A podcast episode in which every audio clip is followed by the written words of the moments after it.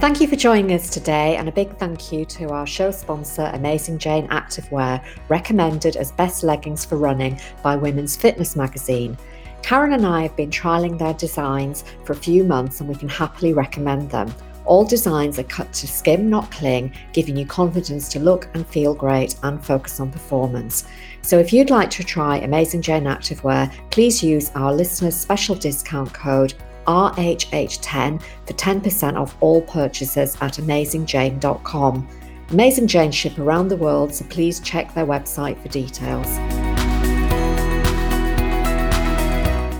This episode is all about macros for midlife. How much protein, fat, and carbohydrate do we need, and why does it change as we get older?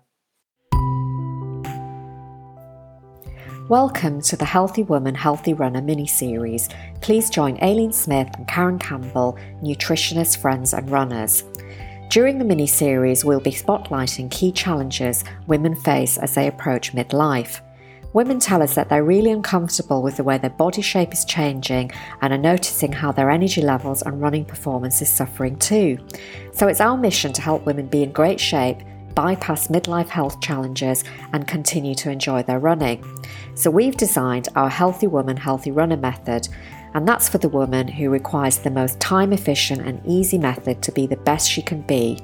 During each mini episode, we'll be helping you take some easy action.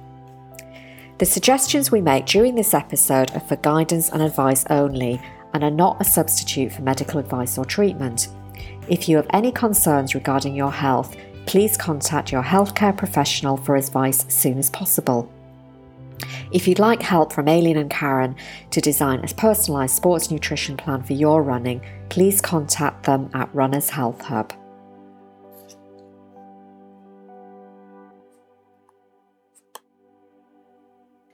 Hi, everybody, welcome back. I'm Aileen and I'm here again with Karen.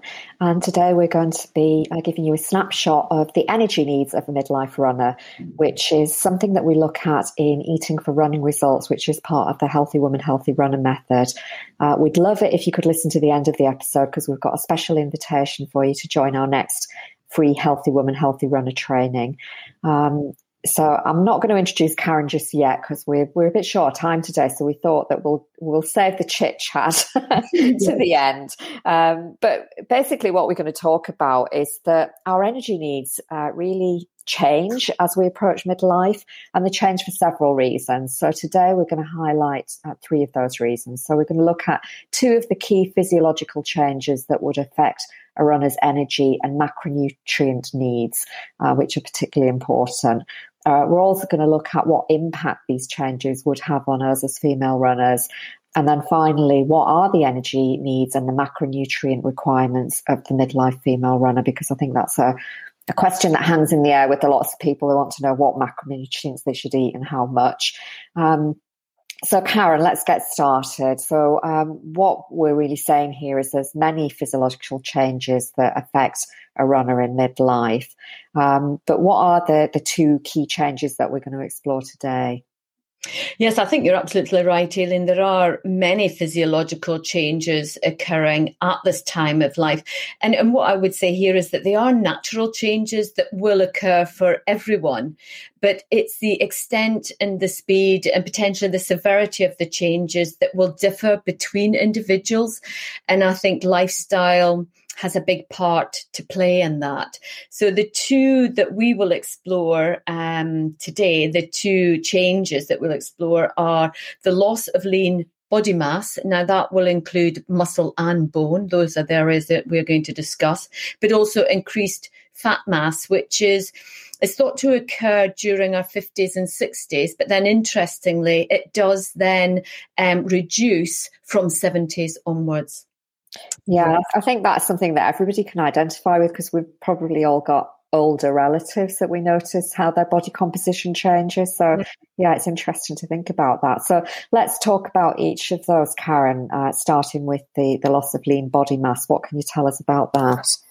Yes, now this is actually something we discussed, Aileen, in episode 22 when talking about um, fueling the aging runner. But um, what I would just like to highlight here is that the loss of the free fat mass is inevitable, especially muscle mass. You know, it will occur despite doing the strength training that's always encouraged and also having a really good diet.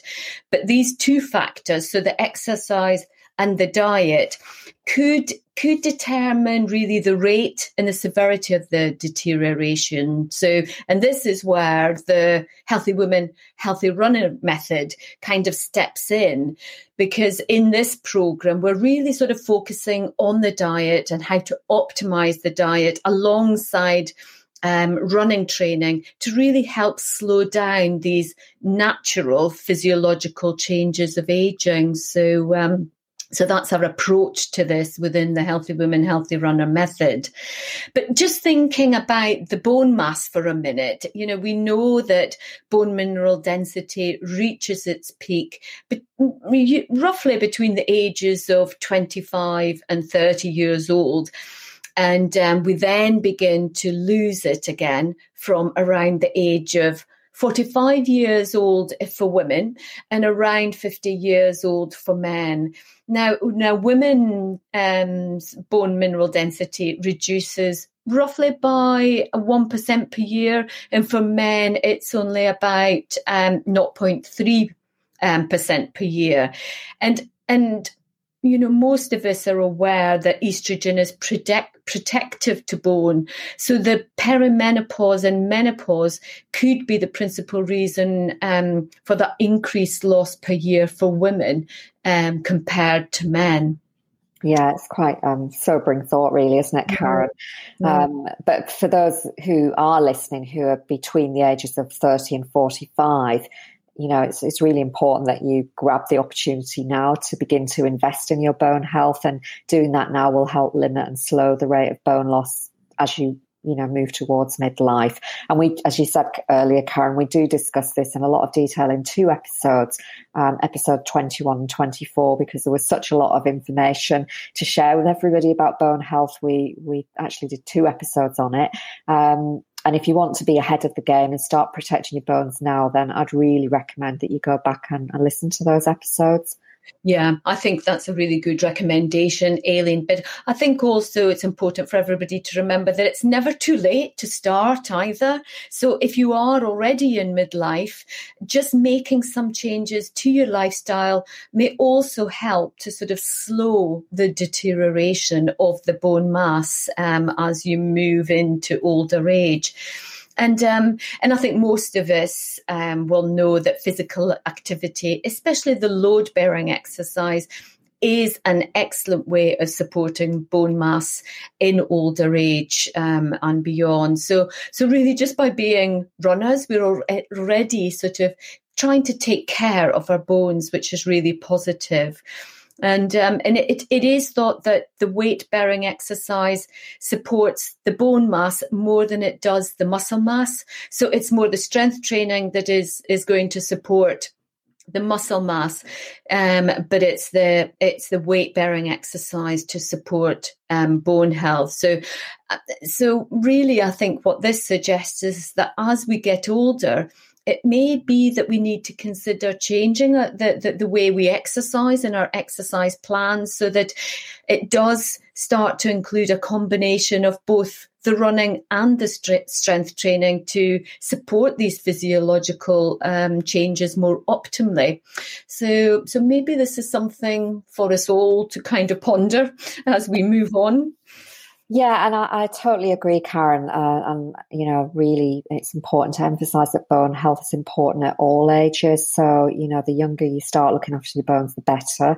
Um, but as you say, it's never too late to make a difference. So you might not even be improving, but you can stop or or reduce the bone loss um, as it as you get older. So um, it's important that we also consider muscle mass and think about the age and effects um, of that. Um, so, like bone mass, loss of muscle mass, um, known as sarcopenia, uh, begins in midlife at a loss of approximately three percent, which is quite significant. So. Um, you know that's that's quite a high amount and and I was reading uh, a review paper recently that suggests that it's more like uh, 1% in midlife moving up to 3% in our 70s and then as much as 50% in our 80s and 90s which is it's quite shocking. But again, as I said earlier, you know, we've probably all seen that happen to our elderly relatives. And, um, you know, it's, it is a sort of part of the aging process. But mm. while we're in midlife, we really want to um, manage our, our muscle, our muscle mass the best we can. Exactly. It's it's about sort of um, slowing do- down that process as we as we age. But like you say, Aileen, sort of you're jumping from roughly three percent up to fifty percent. It's a huge it's a huge shift. So yeah, the more we can do now to support ourselves, the better. And um, and I also read that about sort of it's it's more like one percent in midlife, and then moving up to the three percent um, um, as as we age, and then the fifty percent. And I was also reading reading another article that stated that really from around the age of 30, we begin to lose muscle mass um, at a rate of 3%, but 3% per decade. So over that 10 year period. And it doesn't sound too much really, but, but I think for people who are inactive, um, therefore not sort of doing anything to support the slowing of the rate of deterioration, that they are potential, they've, by the time they reach 50, they've potentially lost about six to 8% of muscle mass. And then when you, when you think how that then um, deteriorates as you age again, the, the, the deterioration could be so much quicker um, and, and so much more. And I think that this could also lead to an increased risk of falling and injury and potentially some chronic conditions as well, such as, as arthritis, which clearly linked to, to muscle, but also the, the other soft tissues. So, um, so I think this shows the importance of maintaining an, an active life with regular structured physical activity, especially the resistance training, which which is well known for the for the muscle building, um, into the midlife, into our midlife, but also beyond that. But uh, I think it's also important just to remember, like I said earlier, that physical activity will help to slow the decline in lean muscle, but it can't prevent it. And this deterioration um, is thought to be due um, to, to various factors, including sort of a decrease in whole body protein turnover, so a reduction in old proteins being replaced by new proteins which results in an increase in the amount of, of damaged protein that's actually circulating in the body. And another thought is that um, the deterioration may be due to a decrease in, in protein synthesis, so the production of, of protein. So there's less proteins being produced overall. So those are just mm. two ideas. I think there are various ideas, but that's two that I picked up on. Yeah, yeah, and I think um, you know I was just reflecting there, Karen, on on myself really, and I was thinking actually I probably in my midlife was able to build more muscle than I had when I was younger because I wasn't exercising when I was younger. So mm. although it gets more difficult, it still can be done. So I think it's something that we all have to just really take account of and, and work at. Um, so that's that's really interesting hearing about all of that, Karen. Mm. So shall we we move on and consider the effects of aging on fat mass? Mm. So, I mean, as, as we said at the beginning, uh, fat mass is thought to increase in our 50s and 60s again. It's probably something we all sort of recognize. You know, we all talk about, you know, gaining weight around the middle and, and you know, not being as lean as we were.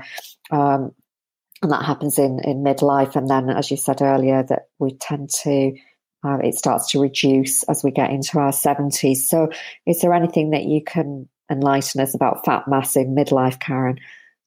Yes, it is interesting, Aileen, because it, it, it um, and I did find this interesting is the fact that um, changes are thought to be similar in both males and females. Now, this article I was reading was sort of um, looking at endurance runners, but it was interesting that it was um, thought to be similar in both males and, and females, especially because there are there are the hormone changes occurring for women in midlife and the and that low estrogen status um, thereafter. So um, it's always thought that we gain more weight. And I think overall, uh, when we generalize, I think women do tend to put on more weight, but, but clearly exercise does have an impact on that, going by what the article was saying.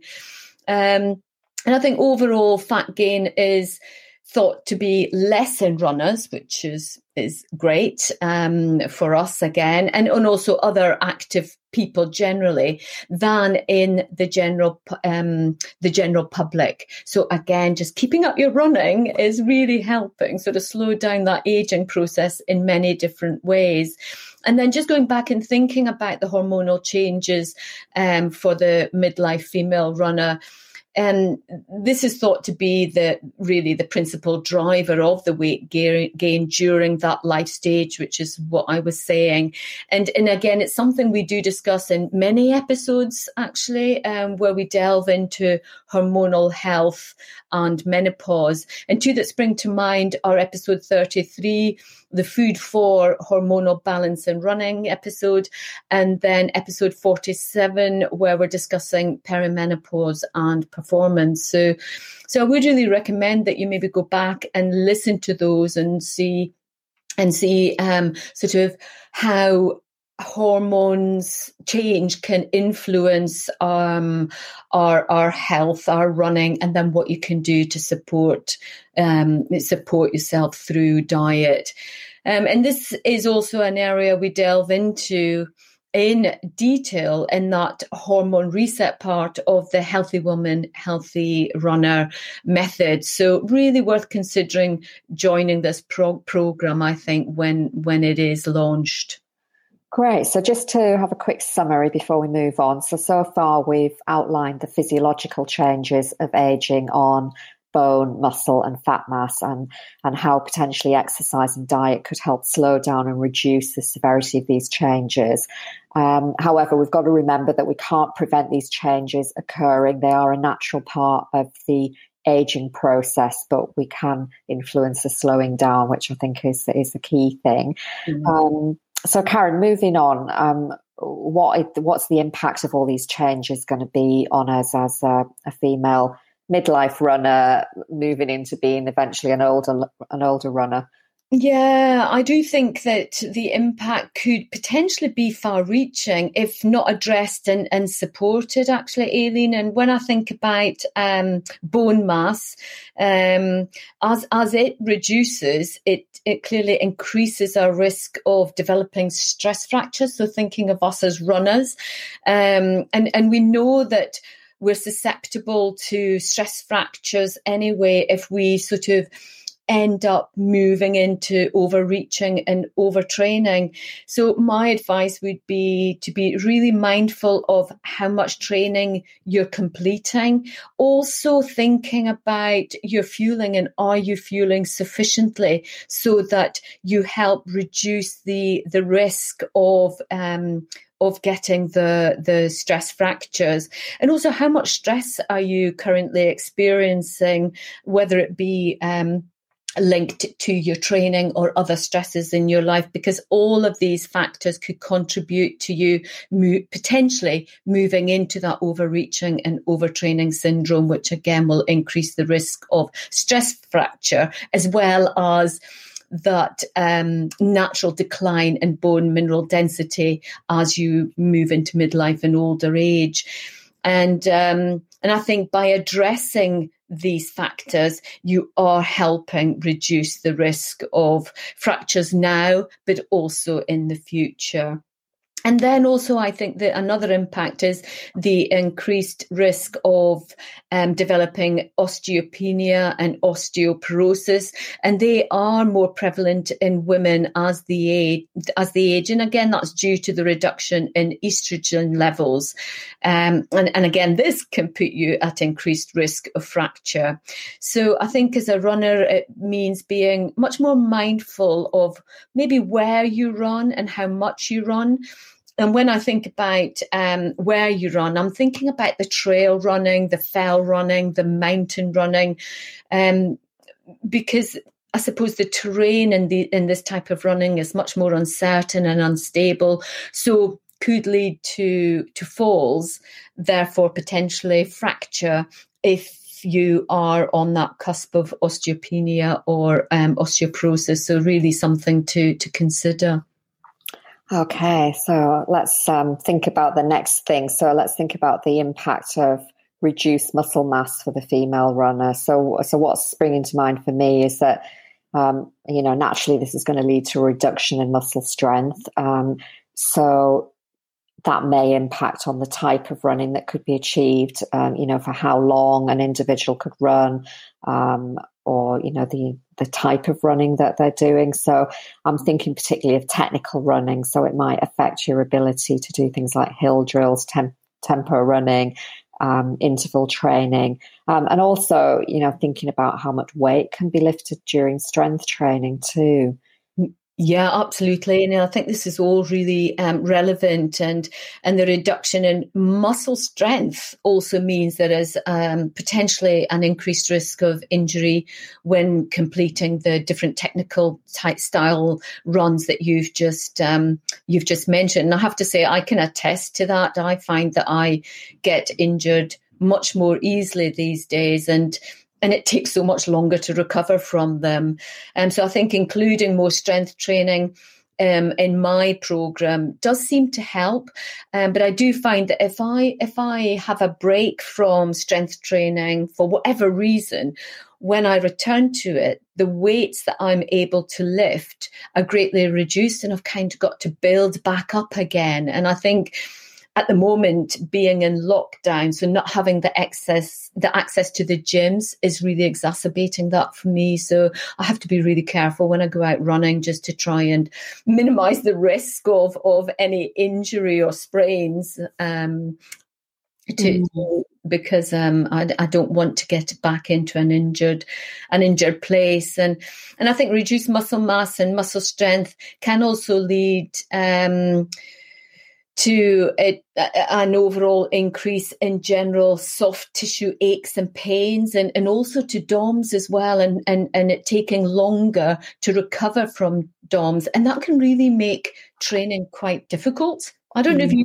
attest to any of this as well, Aileen. Yeah, I mean, I think you're making a really great case here for strength training, Karen. You know, and I, I totally am with you. You know, my overriding um, thought for any anything that I do is I don't want to get injured uh, because it's just so awful to recover from. Um, so yeah, I'm I'm with you on on all of that, and I think it's it's something that we all need to address. And while you're saying it, I'm thinking, yeah, when I'm you know in another another few weeks when we are able to go back to the gym, um, you know, there's there's work to be done.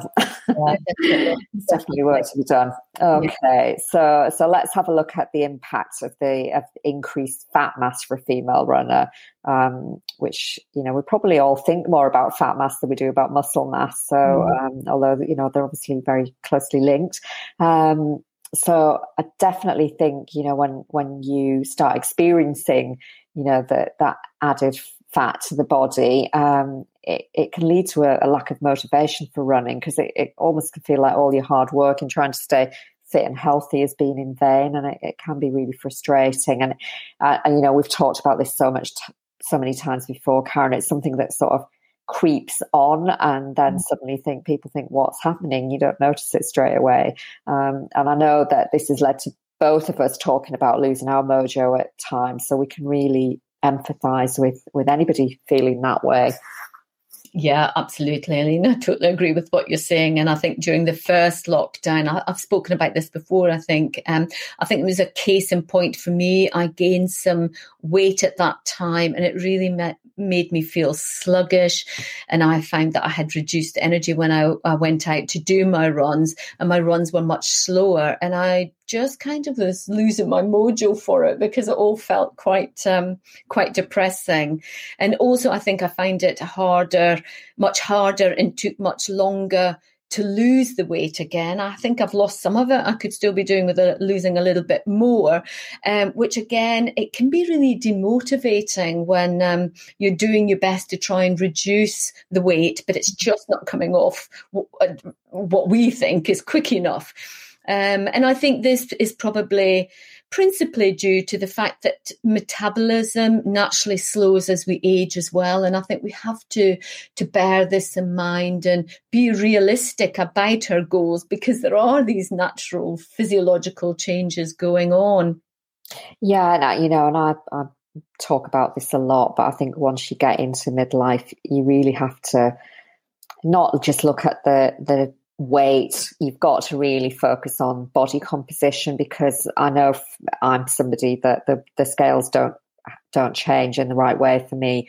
Um, so I, I, use my tape measure and and then i'll look at my um, you know, fat ratings to see what what the difference is and how my body shape is changing because sometimes the weight doesn't actually change and it's it's better to feel that you're stronger and that you're losing fat in the right way. So don't just, you know, if you're one of those people that are just looking at the the kilograms or the stones, it's not a very positive thing to do. Um, so okay, so we just to sort of round up that section, Karen, we've we've talked about these natural physiological changes and how they impact on our running, uh, which is, it can be quite sobering thinking about that, I think, um, but particularly thinking about there's an increase of risk of injury and fracture, uh, all the way to energy changes, feeling sluggish, feeling a bit heavier, um, low energy and, and demotivated, which, as I said, you know, can feel a bit negative, but I don't think it has to be. I think it's all about adjusting our lifestyles and our nutrition to help us age gracefully. And I know a lot of women will be listening to this, they'll be thinking, well, hell, I'm only 45, I'm not aging yet. And I, I don't mean to say that we're all older, but we, you know, we want to transition through this, this, um, phase of life um, as gracefully as we can so that we can continue to enjoy our running. And um, and thinking about nutrition our energy requirements and energy intake as we age are important too and that will help us minimize all these risk factors that we, we've discussed. So when we talk about energy intake um, really what we're focusing on here are, the macronutrients the protein fat and carbohydrates. So Karen, what should we be focusing on um, during our midlife? Yeah, well, the first thing um, I think to say is that although overall our energy needs will probably be lower, um, uh, the energy needs for the aging runner will still be greater than um, that of our more sedentary counterparts. So I think that's quite good to know that we do actually still need um, more energy intake than, um, than, than somebody who's not doing any um, any exercise at all. But thinking about the midlife running runner and our needs, um, they may be reduced for many reasons. Like I said, and that includes potentially um, the decreased training loads um, for, for various reasons, and, and some of the reasons we discussed earlier and also that decrease overall in body mass. So there's less requiring, so, so the body's requiring less fuel in a way, and also the decreased muscle glycogen storage capacity. This is another area apparently that that naturally reduces with age is this capacity to store glycogen. But on saying that, it is thought that um, regular endurance training, so endurance running, is thought to help maintain that capacity. So again, continuing with um, our running and and uh, sort of the, the longer running is going to really help with that.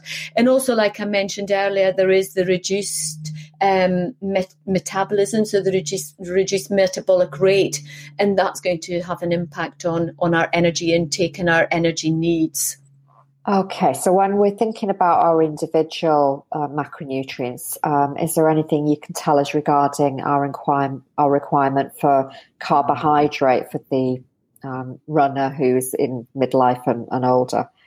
Yeah, well, actually, interestingly, in, uh, in a textbook I was reading recently, it did suggest that um, carbohydrate needs for training and recovery are similar in older athletes as they are for younger ones. Now, this is thought to be because um, the absorption and utilization of carbohydrate is actually unaffected by age, but that's as long as there aren't there isn't any sign of disease or dysfunction present. And I think I understand what they're saying here, but I, I personally feel that there are other factors that need to be taken into consideration regarding this. For example, that reduced metabolic rate that we just um, spoke about. So less energy required for all the bodily processes and that natural decline in the way we did digest carbohydrates and that potential for weight gain. So we would need to be uh, considering how much carbohydrate we're taking on board for those reasons. Yeah, I, I get that. So, how much um, carbohydrate do you think would actually be required for the, the midlife runner? Well, clearly, this this would be really individual and um, and I think the personalized approach is is always important and certainly is what we focus on in the healthy woman healthy runner method.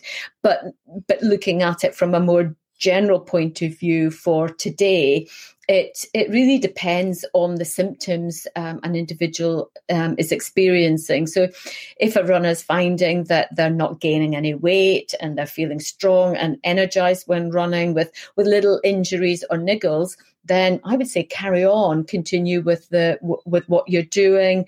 Uh, you're doing great, so your needs are going to be similar.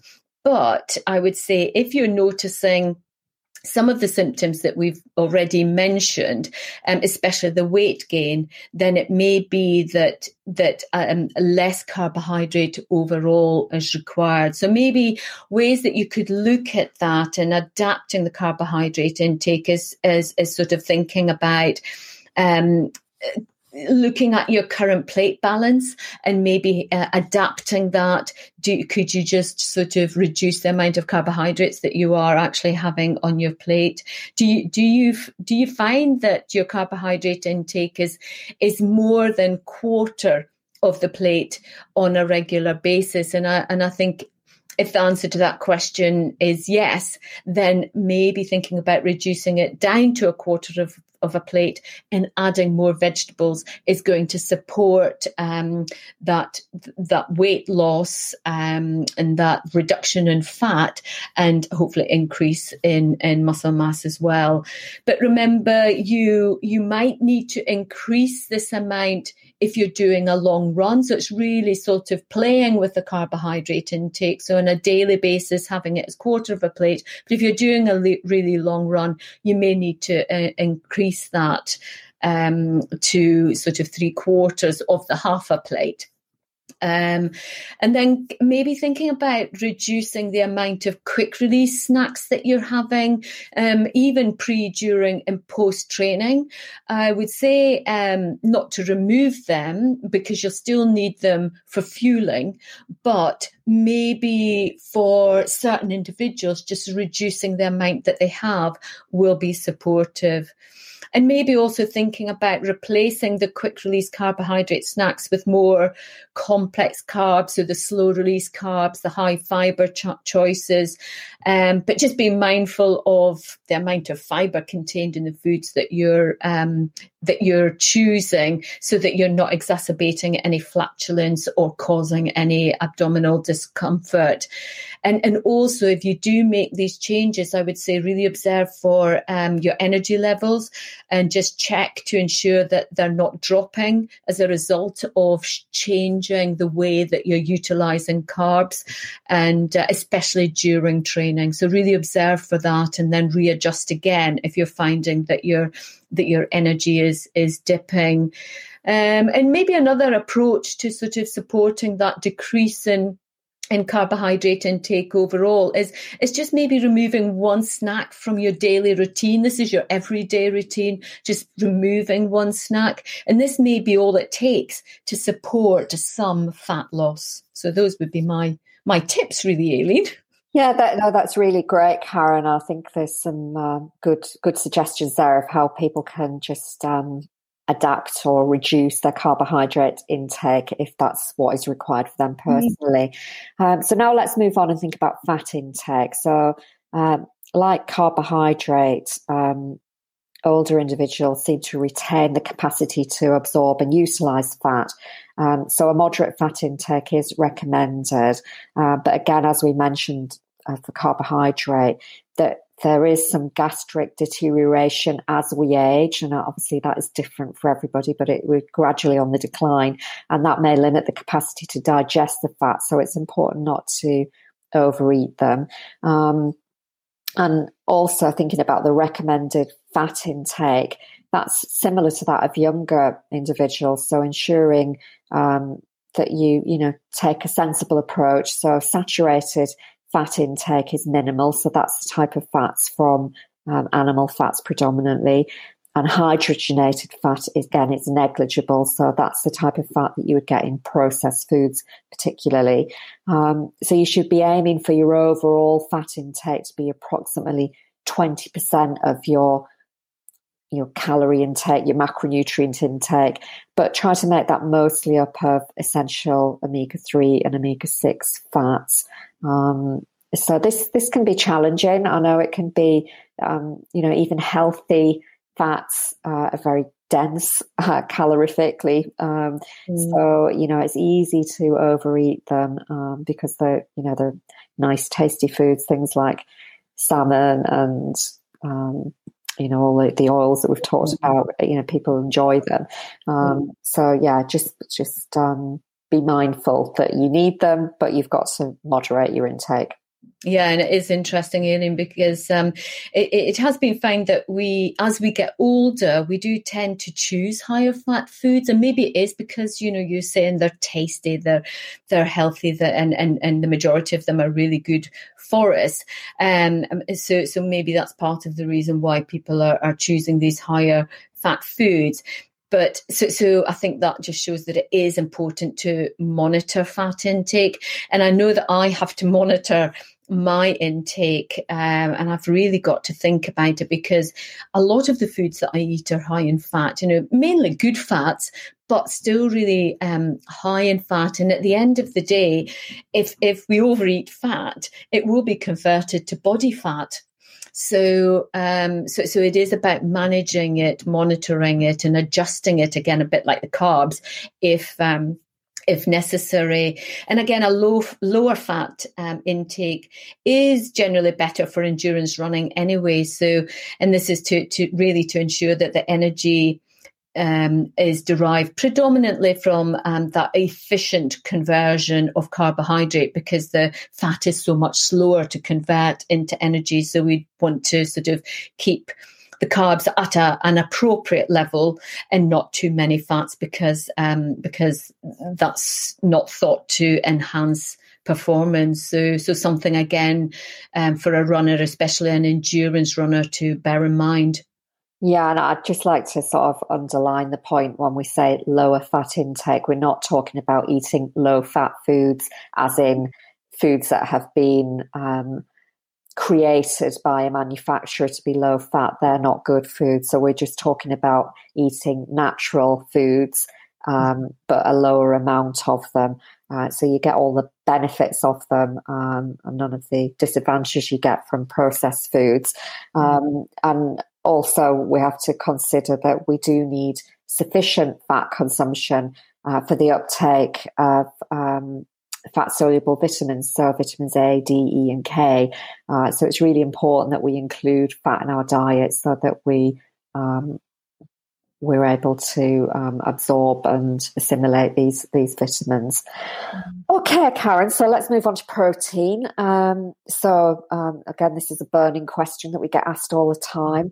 Mm. Uh, so, how much protein is required for a midlife runner? Yes, it is a question that we get asked a lot, and um, it is it is suggested that the the protein needs of people over fifty is actually twenty five percent higher than young, younger adults to maintain that protein balance. So it's quite significantly higher. So I think everybody you know bear that in mind that what what your protein intake was before it might need to be sort of increased fairly significantly. And the key reasons for increasing protein intake as we age is really to try and, and slow that natural decline of muscle mass by providing the raw building blocks of muscle. So those amino acids derived from protein to support the muscle synthesis and also to maintain that muscle strength that we were discussing way back in the beginning.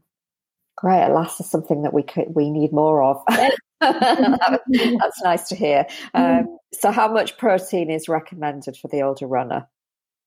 Well, um, as we've spoken about many times in the past, and, and probably most people will know, is that the government recommended daily intake is 0.8 grams per kilogram of body weight. And I think this is a good way of keeping it quite personalised to the individual. So, um, so a good way of working out what your needs are. But for optimal intake for runners and other athletes, between 1.2 and 1.7 grams per kilograms per day is recommended. Now, this range is thought of as an optimal amount to support that the, the increased demands of sort of the muscle repair, the muscle remodeling and adaptations of individuals engaging in exercise training. So for the, the aging runner, a similar approach would be recommended, but but again would vary depending on the demands of their training. And I think that's what's really good about working out protein in this way is that it is keeping it individual um, for well, again, you would need to consider what the demands of your training are, but on an overall everyday basis on protein intake, it's quite personalised. Okay, so that's um, that gives everybody sort of a gauge to work on. But how would that look on the plate, Karen? Yeah, so thinking about it on the plate, I would really suggest that maybe, again, a bit like carbohydrates, that at least a quarter of the plate is filled with a good quality protein source. And maybe a bit more than a quarter of a plate, um, if, say, you're maybe experiencing any niggles like the, the persistent DOMS or you're maybe getting um, injured uh, quite frequently. And, and you know, if you're increasing your your protein intake, you could either think about reducing your carbohydrate intake to slightly less than a quarter of a plate to accommodate that increase in protein, um, which would work again if if fat loss is the goal, um, or maybe it's about reducing the vegetable intake to slightly less than half a plate um, and and again, I think really your training load is going to determine how the macronutrient proportions are going to look on your plate because it could be that you still need the carbohydrates. So if you're increasing your protein, you need to reduce the the uh, amount of vegetables on your plate rather than removing some of the carbohydrate. Yeah, and I think one of my tips, Karen, would be I always say to people, make sure you've got protein at every single meal because sometimes people fall into the trap of not, you know, so you don't have pasta and tomato sauce on its own. You have to have some protein with it. And and also when it comes to snacks, just always add in a little bit of protein um, on a day to day basis, and that's going to incrementally get you to your protein goal. Yeah, absolutely. And that is what is recommended is that you split your protein intake throughout the day rather than having a huge amount of protein at one serving and then forgetting about it um, for the rest of the day because it's that constant and um, sort of spaced out intake of protein that's, suppo- it's, that's supposed to support um, muscle protein synthesis more efficiently. So it's a really good to raise. Excellent. Okay, so um, we're sort of coming towards the the end of the episode now, but just from what we've discussed there, it would appear that in theory, uh, the body can absorb and utilize macronutrients just as well in older people as younger people. But it's important to consider the factors that may lead, lead leaders to need either an increase or a decrease in certain macronutrients and also that all of these factors are very individual depending on on your body weight and also the amount of training that you're doing. So, so that brings us uh, to rounding everything up, Karen. So, could you give us uh, your key takeaways from this episode before we close today? Yeah, sure, Aileen. So my key takeaways would be that to remember that the aging process is inevitable, but diet and exercise are key lifestyle factors that could help slow down the physiological changes associated with it. And as we get older, it is worth considering our exercise regime so that it incorporates both the strength and the aerobic exercise to support um, the bone and muscle mass.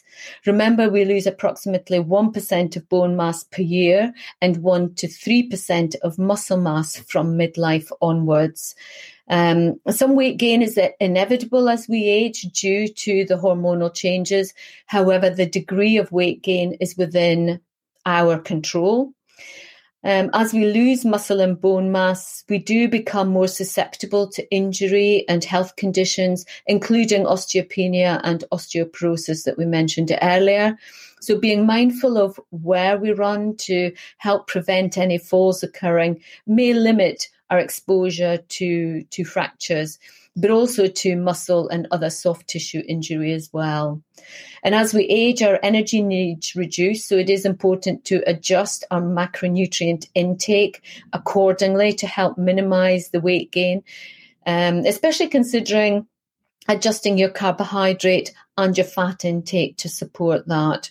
Remember, we require up to 25% more protein to support the muscle building and the muscle strength. And then finally, I would say that as we advance in years, we can do so healthfully, healthily and gracefully, as you were saying, Aileen, if we are willing to make some tweaks to our lifestyle. So so that really we can continue to enjoy our running from midlife into old age. And I think that the Healthy Woman, Healthy Runner method can provide the platform in which you can begin your journey. And I think a great way to start would be um, to join us on our next free online Healthy Women, Healthy Runner training, which we've got planned now for the 29th of April. Um, and all you would need to do is look at the top of the show notes to find the booking link. Um, and just register from there. But if you are listening to this after the end of April, then do check the link anyway because we do update it and it'll give you um, details of the the next training date there. So that that would be it, Aileen. Brilliant. That's really fascinating and lots of uh, I think quite helpful advice for everybody. So, and thanks for ending on a, on a positive note that, you know, we can gracefully move through midlife and mm. be a healthy older runner um, for as long as we want to. So that's really great news. And uh, just finally, as ever, remember everyone, don't let nutrition be the limiting factor in your running performance. Thank you so much for joining us today, and we really hope that you found our insights useful. We've got a question for you. Would you like to know how to put our advice into practice and how to take some easy actions? If your answer is yes, then please don't miss the opportunity to sign up for our next free online training session. It's going to be on Zoom, and we'll be there to share more steps in the Healthy Woman, Healthy Runner method with you. And most important of all, we'll be there in person, so we'll be able to answer any of your questions on the spot during the training. Karen and I absolutely love podcasting, but we love interacting with you even more, so we can't wait to meet you in our Zoom room. If you'd like to register, it's very easy. All you need to do is look out at the episode show notes, uh, look at the top of the page, and click the booking link there, and we'll send all the details to you. So, if you'd like to be a healthy woman, healthy runner for many years to come, please come and join us and don't miss out on our next free training.